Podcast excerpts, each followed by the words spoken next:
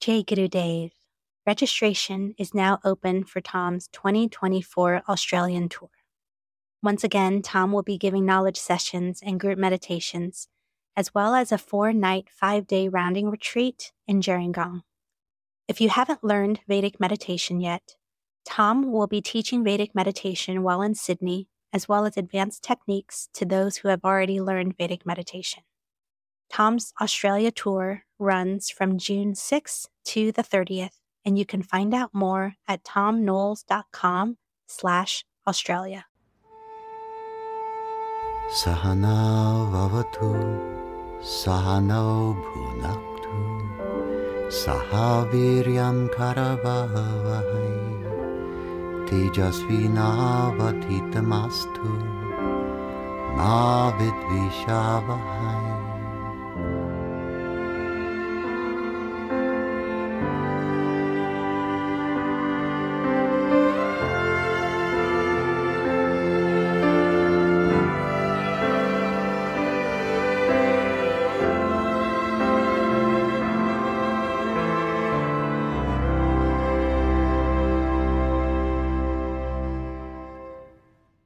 Jai Gurudev. Welcome to my podcast, The Vedic Worldview. I'm Thom Knoles. Today we're going to talk about the relationship between the concept of trust and the concept of charm. Currently, my course on the subject of charm is available by looking at my website and signing in for that.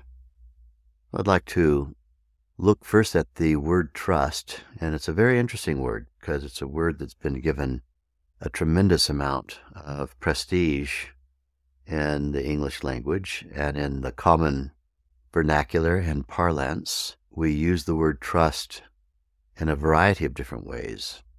On the American currency, it's written, In God we trust. That sounds very powerful, trust we might say to someone, I'm having feelings of love for you, but I'm not sure I trust you. So there we have another way of looking at the word trust. Trust is, in fact, a word that we have to use that is very close and akin to, it has a first cousin, which is the word faith. And both of these words indicate that I have a degree of ability to let go of reservations. I have a degree of ability to let go of apprehension. I have a degree of ability to let go of caution. And if I have trust, then I'm likely to do so, even though trust is no guarantee, because we know many times we trusted something and wished that we had not trusted it or trusted a person and wished that we had trusted them. And so then, where do we go with trust? Trust, it has to be said, is not the same as knowledge, nor is it the same as direct experience. Let me break those things down. Knowledge has two components direct experience, that is to say, direct empirical evidence, that is undeniable, and it is combined with conceptual delineation, that is, a good theory that can explain what it is that you have observed. Observations well explained, and explained in a way when you employ the theory, the conceptual delineation, you can use the theory to bring about a repetition of the same direct experience. So, this is scientific methodology where we have theoretical and empirical. Empirical means through direct experience. These two things together, direct experience and empiricism, that is to say, empiricism, direct experience, and good theory, good conceptual delineation, go together to make a third thing, which is knowledge. Trust is not knowledge. Trust has a lot of hope embedded in it. I'm trusting and I hope it's going to yield knowledge, but I'm not 100% sure, otherwise, I wouldn't be using the word trust. Where we wish to be in the Vedic way of thinking is in the world of knowledge. We want direct experience.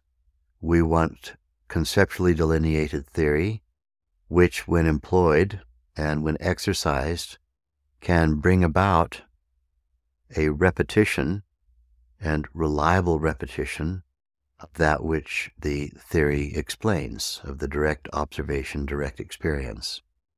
And then we have a methodology in which we can transcend trust. How to transcend trust is through the gaining of knowledge. Trust is a very good shortstop. That is to say, it's a, a consolation prize.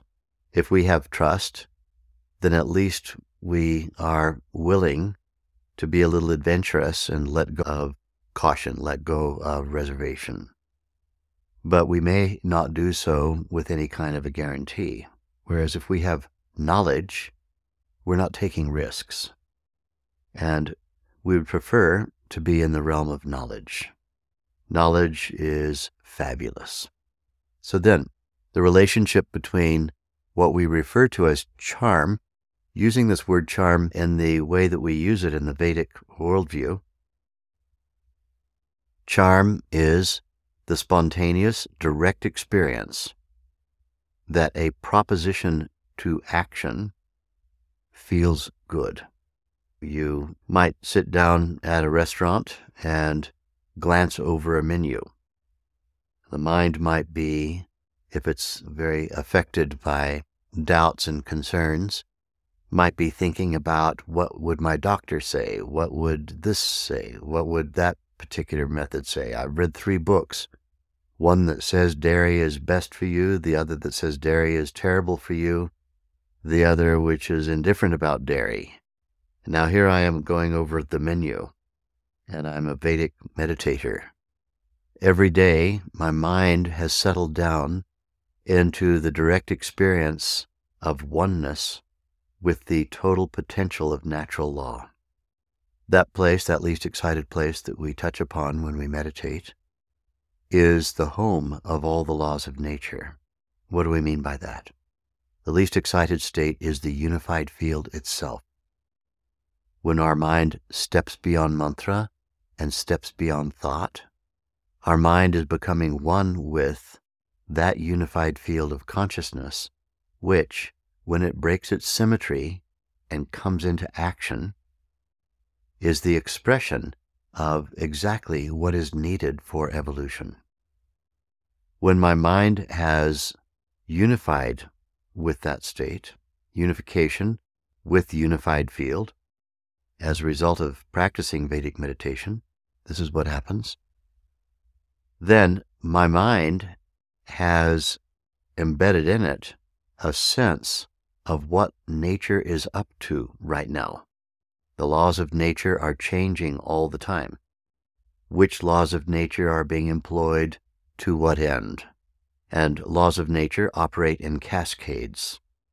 The breaking of symmetry that starts one law of nature into action causes the next law of nature to cascade from it, a third law of nature to cascade from that, and so on. So when it snows heavily, as it did here in my hometown in the mountains of Arizona recently. We had many, many feet of snow. Then we know what's going to happen next. The sun will shine and the wind will blow, and the snow, which is beautiful white colored crystalline water, will turn into liquid water. And then all the dry gullies and the different river courses will all begin filling up with water. Then what comes next? A tendency to flood comes next. Are we prepared for floods? This is a downstream question from the snow. This is what I mean about cascades of cause and effect that come from the breaking of the symmetry. The symmetry in this case would have been weather that was snow free, suddenly turning into whether that is snow laden. And then there are cascades of cause and effect. One of the final effects is that if you're not prepared for the downstream melt, then perhaps your crops get flooded or your house starts floating away. Or if you park your car or you pitch your camping tent next to a riverbed, you might find yourself waterlogged in a very short period of time because you couldn't see the cascades of all the laws of nature that were coming. When our mind becomes one with that totality field of all the laws of nature, then our own mind becomes filled with a sense of what it is that is needed. What is the evolutionary move? Without having to have lots of details, a certain desirable pulsation will appear in the human mind. And that desirable pulsation we refer to as charm. Charm has an opposite end as well. We're going to call that aversion. But for the moment, let's stick with charm. Aversion is the opposite of charm. And now we get back to our restaurant and our menu. And there we have a body connected to this mind that has particular needs, and these needs may be seasonal, different needs in spring, summer, autumn, and winter, different needs at different times of day, different needs depending upon the current status of digestion from the previous meal, how long it's been since the previous eating, and all of that. And we could sit and begin to intellectualize about what to order from the menu. But the Vedic meditator has another tool direct knowledge. And the direct knowledge is in that least excited state. From that least excited state, what is it that spontaneously appears to be appealing? that which spontaneously appears to be appealing. This is harnessing the phenomenology of charm, direct knowledge. I feel charmed by the enchiladas. And someone might look over at you surprised and say, I didn't know you ate enchiladas. And you might say, I feel the charm of enchilada today. I'm having enchilada. And then if you have the appropriate amount. That is to say, you also eat according to charm, not just, wow, there's the whole enchilada, maybe I'll just guzzle it all down. But if you maintain contact with that least excited state, that quiet place inside you while eating, charm will also tell you when to stop eating and and when to let go of the eating process because eating is functional up to a point, and after a certain point, eating is no longer functional. And so then, charm. Do I trust the knowledge that I read in books about what my body might particularly need or what enchiladas could do to you? Or do I allow myself to have direct experience of the charm field? That charm field is that field that exists embedded deep inside of our consciousness. And so the relationship between trust and charm is a relationship between hoping that existing knowledge that we have is adequate versus having direct experience of that, the charm, which is the way in which the inner home of all the laws of nature is causing cascades of cause and effect to appear that have to do with what is the best response to the need of the time, the best response to this exact season, the best response to this exact body, the best response to this exact time of day, the best response to the existing status of digestion, and so on. So, using this menu concept, one simply goes by charm. And charm, as it turns out, when you're a practitioner of Vedic meditation, is the most reliable indicator of what is evolutionary. You might find that you are invited, as I was yesterday evening, when the waxing full moon was at its fullest. A particular party with a cultural orientation was offered, and please come to the party, Thom. And normally I'm a real full moon buff, but for whatever the reasons are that nature has, attending a full moon cultural party didn't have any particular appeal. It wasn't that it was lacking appeal, and logically, since many friends would have been there, it would have seemed as though this would be something that I would find irresistible. But because there was no charm, I sent the message to my inviters, saying to them, next time perhaps, let's be in contact in one more month, one more moon, one more moon. And for me, I don't have to come up with a reason. Oh, this is why I didn't go to the full moon party. From my perspective, it's enough that charm wasn't there. And so the night passed, and now it's the day after the full moon, and I'm not making any kind of a statement about full moon parties. No one needs to think, don't invite Thom to a full moon party. He doesn't like them. In fact, I rather do like them in general. It's just that there was no particular charm about this. Do I need to know why? As a good example of a Vedic meditator, I have long ago let go of the need to know why.